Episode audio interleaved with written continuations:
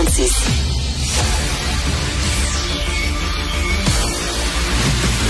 Jean-François Lisée. On va juste dire qu'on est d'accord. Thomas Mulcair. Je te donne cent pour cent raison. La rencontre. C'est vraiment une gaffe majeure. Tu viens de changer de position. Ce qui est bon pour Pitou est bon pour Minou. La rencontre. Lisée. Mulcair. Jean-François, j'entendais, j'écoutais ce matin Madame Bouchard, présidente de la Fédération des infirmières du Québec, puis elle disait non, non, non à la réforme. Alors, un employeur unique, non, était pas contente, euh, garder l'ancienneté, était pas contente. Tout ce qui va mal euh, depuis des années dans le système de santé, c'est de la faute du gouvernement. Euh, si on avait écouté les syndicats, ça ferait longtemps que ça serait réglé. Je sais que vous êtes deux personnes de gauche, de bonne foi. On est tanné de ce discours syndical-là. On est tanné, ça pense plus. Jean-François. Il y avait une question à la fin. Il fallait que tu rajoutes « n'est-ce oui. pas » ou « qu'en penses-tu » Qu'en penses-tu? C'est toujours ça, « qu'en penses-tu » Écoute, euh, moi, euh, une, une chose que j'ai apprise lorsque j'étais euh, au gouvernement comme conseiller en particulier, euh, parce que j'étais avec M. Bouchard au moment de grandes négociations, et c'est qu'il y a une distance entre ce que les acteurs sociaux, dont les syndicats, disent en public et ce qu'ils disent en privé. Et il y a une distance entre leur position de départ et leur position finale. Et lorsqu'on écoute, moi j'ai, j'ai, j'ai regardé euh, l'ensemble des syndicats F T Q, C S N, F I C euh, hier, et euh, j'ai trouvé que ils n'ont pas sorti l'artillerie lourde. Ils ont sorti un, un certain nombre d'arguments qui étaient prévisibles, euh, mais en particulier euh, Magali Picard, la F T Q, euh, même si elle n'était pas d'accord avec certains aspects, euh, c'était pas. J'en, j'en, j'ai vu des, des chemises syndicales se déchirer de façon beaucoup plus forte que ce qui s'est passé hier. En fait, la réaction la plus euh, la plus dure est venue du, du, de la Fédération des spécialistes.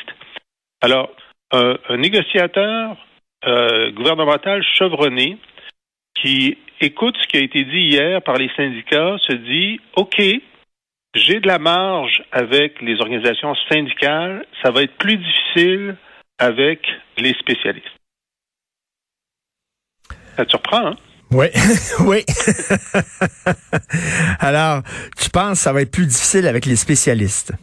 Ben oui, parce que les spécialistes ont un statut Euh, qui est légalement reconnu, mais euh, qui fait d'eux, euh, ce sont leurs propres patrons. En fait, ils travaillent pas mmh, pour nous, ils travaillent mmh, pour mmh. eux-mêmes.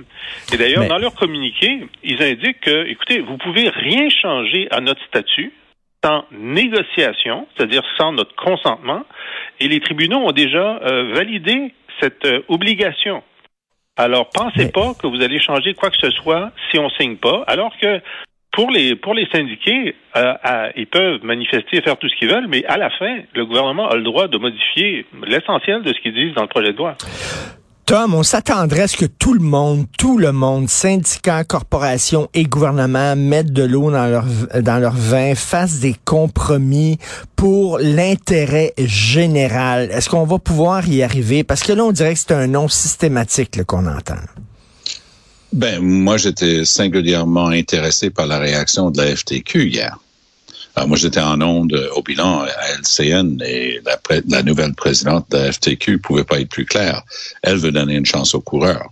Donc, contrairement au discours que tu viens de décrire du syndicat des infirmières, contrairement au discours assez prévisible de la C S N, parce que la C S N, c'est la C S N. Mmh.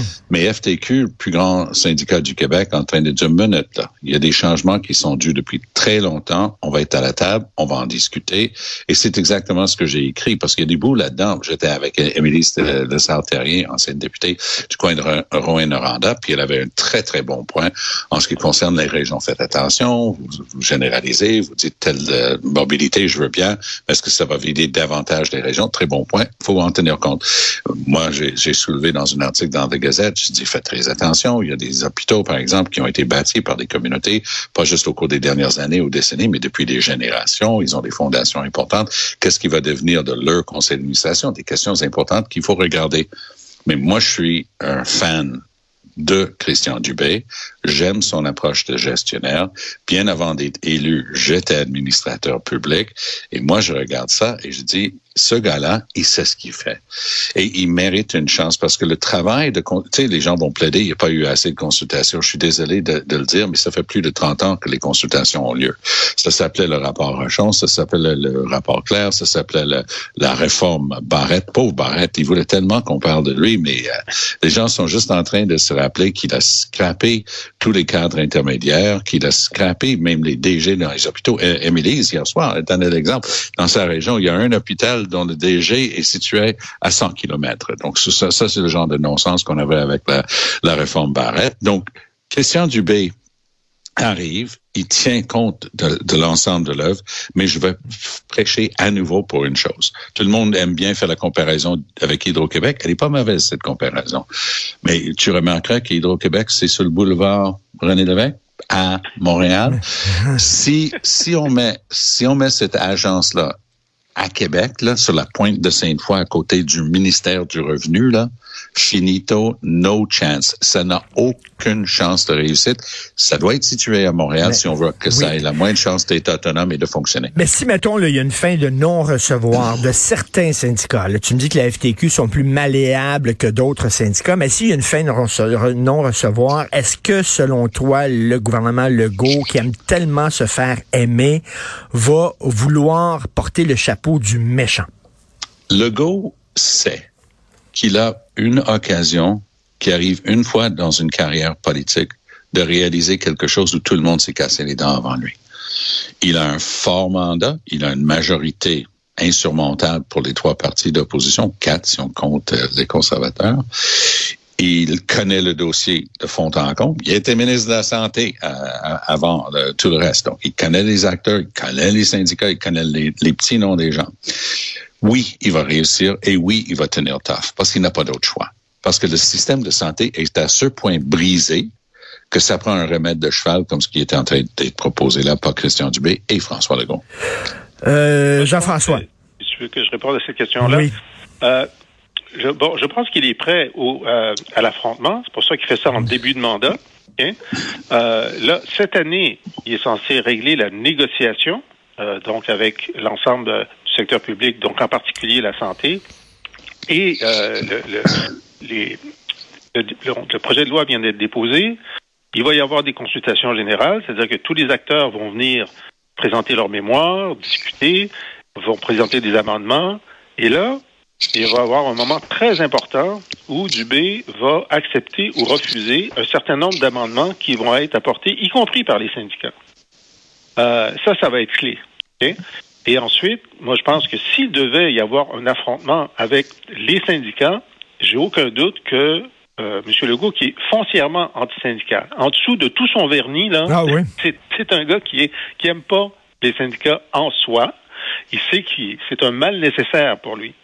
Alors, il, il, lui, il y a, il y a pas de, je pense qu'il n'y a pas de crainte à affronter les syndicats en se disant, mon ministre de la Santé, c'est un des hommes les plus populaires au Québec, après lui, Legault. Legault est très populaire, euh, il est prêt à les affronter, et euh, peut-être qu'il se souvient que Robert Bourassa a gagné une élection en quatre-vingt-neuf pendant une grande grève en disant, qui mène? Qui mmh, mène? Mmh, mmh. Et les Québécois ont dit, ben, c'est toi qui mène, c'est pas, c'est pas les syndicats. La difficulté, encore une fois, c'est les spécialistes. Parce que si les spécialistes se mettent en grève, ben là, il n'y a plus de soins spécialisés. Puis ça, c'est déjà arrivé. Alors, ça, c'est l'épreuve de force. Mais là, mais là, au moins, au moins, on a un ministre de la Santé qui ne vient pas du sérail des médecins spécialistes. Exact. Exact. Exact. exact. Et il y a quand même une chose. On le dit souvent dans le domaine municipal. Tu sais, la, la, une grande ville comme Montréal veut telle chose, veut pousser. Et c'est pas très élégant. Puis ça se dit plus ou moins, mais c'est une réalité juridique que les municipalités sont des créatures de l'Assemblée nationale. C'est-à-dire, les municipalités sont créées par loi. Les, les médecins spécialistes euh, ne se promènent pas avec la Magna Carta en dessous de, de leurs euh, vêtements. Et, et c'est une organisation créée par loi de l'Assemblée nationale. Leurs spécialités sont dictées par des règlements spécialisés en vertu du Code des professions, ni plus ni moins. Par contre, le plus gros danger, et je vais le dire, c'est la médiocratisation des soins spécialisés, spécialistes. Pourquoi? Parce que si tu es le top de top de top de ta classe d'il y a cinq ans là, à l'Université de Montréal, puis t'es allé euh, faire ton ta spécialisation euh, à Rochester, à New York, puis t'es vraiment un top. Puis t'es revenu ici, puis là, t'es à l'Institut de cardiologie, puis ça va bien. Mais là, là, ça va te prendre à peu près deux secondes d'écart d'être nommé chef d'équipe à Austin, au Texas, mmh. parce que t'es le meilleur. Alors, il faut faire super attention de ne pas perdre la crème de la crème. Et on a déjà de la difficulté à le retenir parce qu'ils vivent dans un marché ouvert nord-américain. Petite anecdote, un de mes bons copains avocats, euh, son fils joue au plus haut niveau au hockey et euh, il cherchait, il avait une blessure très spécifique. Il y avait une personne, il, il l'a amené euh, à Colorado pour se faire traiter. Et tu vois pas que le gars arrive, voit les deux noms, commence à leur parler dans un québécois parfait. Mon copain, parce qu'il avait un nom qui portait peut-être à, à pas savoir ça, il dit c'est quoi le joke? Il dit ben non, je suis québécois, mais il mais... dit j'ai le la clinique pour ces blessures de sport de cette nature-là, et c'est hmm. ici à Colorado que ça se passe. Donc, si on veut pas perdre les meilleurs parmi les meilleurs, il faut quand même avoir l'intelligence de naviguer ça correctement. Euh, Jean-François, qu'est-ce que tu penses de Gaétan Barrette lorsqu'il dit euh, moi, moi, moi si si euh, Philippe Couillard m'avait permis de sortir mon bâton, là, tout ce que je pouvais faire, c'est sortir la carotte pour euh, amadouer les syndicats et les corporations, mais s'il m'avait permis de sortir le bâton, je t'aurais réglé ça en maudit. Qu'est-ce que qu'est-ce que t'en penses de ça? Ben, écoute, c'est sûr que lui, euh, l'ensemble de son œuvre sur euh, la rémunération, parce que là, c'est pas la même réforme, là. Lui, il parle de la rémunération. Euh, il, il voulait attacher la rémunération à une augmentation du nombre de patients qui, euh, qui étaient euh, euh, pris en charge par les médecins et les médecins spécialistes. Et il, et il avait dit, si vous n'arrivez pas à mon, mon objectif, je vais vous couper votre rémunération de trente pour cent. C'est ça la, la, la mécanique. Mmh. Et évidemment, ils ne sont pas arrivés à l'objectif. Puis euh, Couillard, un ancien médecin spécialiste, euh, Roberto Iglesias, le secrétaire général du gouvernement, un médecin spécialiste, avait probablement dit, écoute, on va faire semblant qu'on va appliquer ta, ta guillotine, mais à la fin, on le fera pas. Et donc, à la fin, lui, il voulait le faire, et eux ne voulaient pas. Donc, ils lui ont retiré la responsabilité de la négociation au moment où il allait le faire. Bon, est-ce que ça aurait donné quelque chose à la fin? Je ne sais pas. Ça aurait donné une réduction de trente pour cent de, de la rémunération. Est-ce que ça aurait augmenté vraiment le, le nombre de prises en charge? Ben ça, l'histoire mmh. ne nous le dit pas. Il y a peut-être un univers parallèle où ça s'est produit. Mais euh, ce qui est une réalité absolue, c'est que euh, c'est que Couillard ne l'a pas laissé aller au bout de sa euh, de sa démarche. Euh... Oui, il, il a choqué dans mmh. l'expression très élégante. Puis, juste le dire, c'est un collègue maintenant, Gaétan Barrette. Je l'aime beaucoup. Il a un franc-parler, puis il a une culture générale assez intéressante. Oui, il oui. peut parler de plein de choses. Mais honnêtement, là, X années plus tard, dire que ton premier ministre, qui, qui est un gars qui est retourné à la vie euh, normale, euh, qui l'a choqué, j'ai trouvé ça un petit peu en dessous de la ceinture, quand, comme shot contre Couillard, qui qui va pas se défendre, puis tu sais, il veut pas être traîné dans un débat public. En tout cas, faut faut juste faire attention avec ces affaires-là, sinon ça paraît drôle. Je, je, je comprends, mais moi j'ai j'ai quand même une fibre de journaliste et d'historien en plus d'avoir été membre de cabinet, puis moi j'aime que les choses finissent par sortir. puis ouais. puis bon, que M. Couillard a la décision, il peut intervenir ou non s'il trouve que Barrette ne, ne, ne dit pas les bonnes choses, ou il peut dire, écoutez, je m'exprimerai dans mes mémoires, moi, mais je, mais je veux qu'un jour, ça soit su, ok? C'est très important pour moi que ces choses-là soient sues. Alors, je lance jamais la pierre à des gens qui euh, donnent leur part de vérité après, évidemment, pas pendant, après. Puis là, ça fait quand même cinq ans qu'il n'est ah, plus non, au non, gouvernement. Non, non, non, ça, ça c'est correct. En fait, je te donne raison là-dessus, puis je t'appuie là-dessus.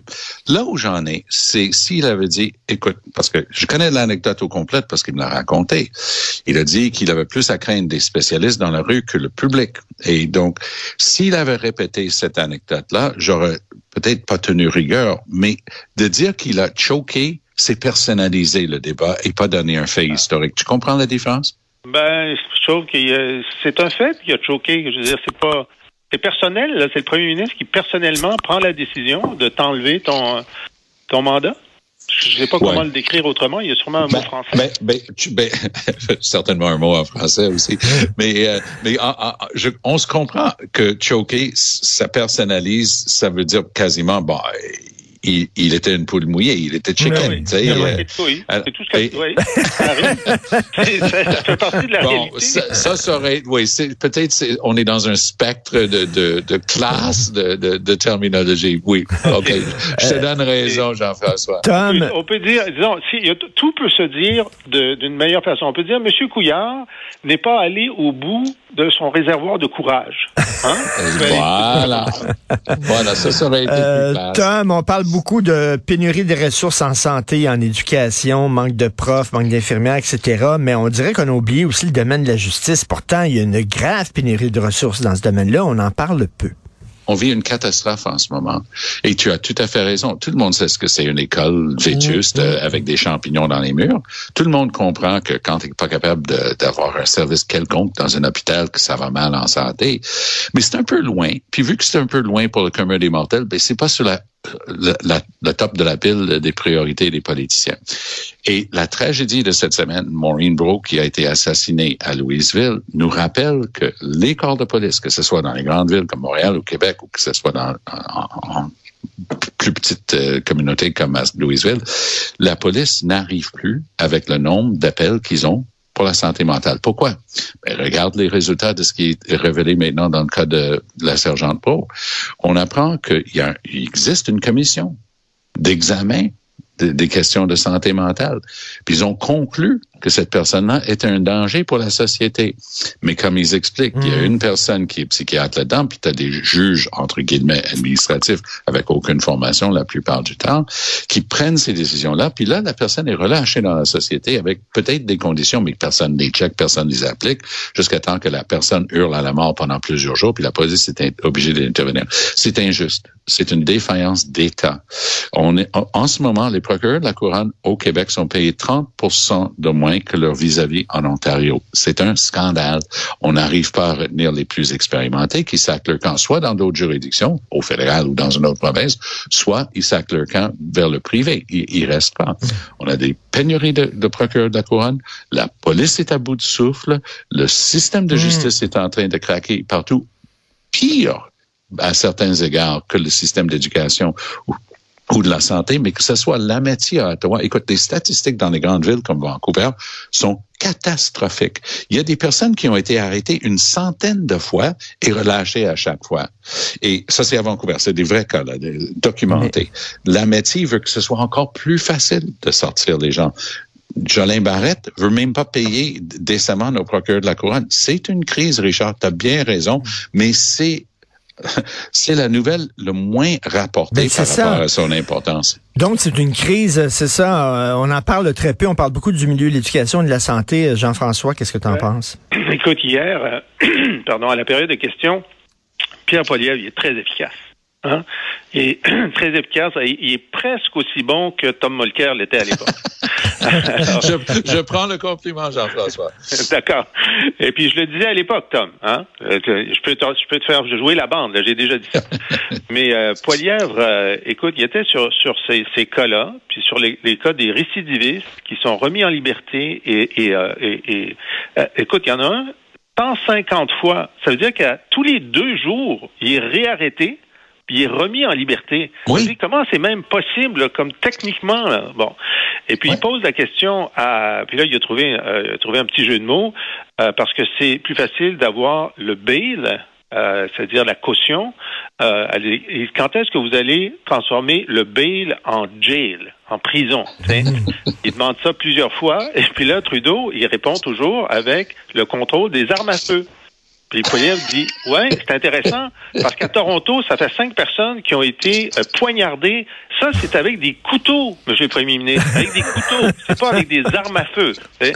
Ah non, mais c'est, euh, écoute, Poilievre l'a mis sur son fil euh, Twitter et Facebook, je vous invite à l'écouter. Euh, puis, euh, puis Trudeau, et, et ils n'ont pas de réponse à, à cette question de la réforme qu'ils ont fait de la, de la, la mise en liberté euh, des contrevenants. Même, le, le, écoute, le Québec... Il euh, n'y a pas eu une lettre de tous les premiers ministres. Tous les premiers ministres ont écrit une lettre pour lui dire qu'ils étaient contre cette réforme-là. Ils ne bougent pas, ils ne donnent aucune indication qu'ils comprennent ce qui se passe. Et ça, c'est grave. Mais c'est parce que la, la, la Lametti... publique, mais c'est grave aussi politiquement pour eux. Oui, Lametti, là, son ministre de la Justice, euh, c'est un, un... Jean-François et moi, on était profs d'université. On n'avait rien contre le, le genre de prof d'université. Mais ce que je dis, c'est que Lametti, c'est un gars, littéralement, qui vivait dans une tour d'ivoire. Là, il arrive, il parle avec d'autres gens de, de, de son groupe et ils disent, ben, oh, on va rendre ça encore plus facile, la libération, parce que quand même, présomption d'innocence et tutti quanti. Mais à un moment donné, la vraie vie te rattrape. La vraie vie, ça fait perdre des vies quand tu fais rien pour s'occuper de gens avec des troubles de santé mentale profond et qui sont relâchés dans la société sans encadrement. On leur impose des conditions, mais personne ne les vérifie. Alors, c'est comme si on faisait rien. Et c'est ça la tragédie en ce moment. Oui. Moi, je veux dire, Richard, dans mon jeune temps, il fut un temps, là, je remonte il y a vingt, trente ans, pense à un, un Marc-André Bédard ou un Gilles Rémeillard. Le ministre de la Justice était un des personnages les plus importants autour de la table du Conseil des ministres. Aujourd'hui, c'est quelqu'un en bas de l'échelle, pas considéré. Pourtant, la mission, dans les grandes missions de l'État, la, la justice, la sécurité du public, c'est en haut de, de tout ce qu'on ben fait oui. au gouvernement. Tout à fait, non. Euh, on se demande, euh, voyons, où est exactement Simon Jolin-Barrette, lui qui, euh, lorsqu'il était là pour la langue et les dossiers identitaires, là, on l'entendait beaucoup, il était à l'avant-plan, mais là, vraiment, il se fait et... très, euh, ouais. très rare. Merci beaucoup ouais. à vous Allez, deux. À on bientôt. se reparle demain. Bonne journée. Salut. Bye.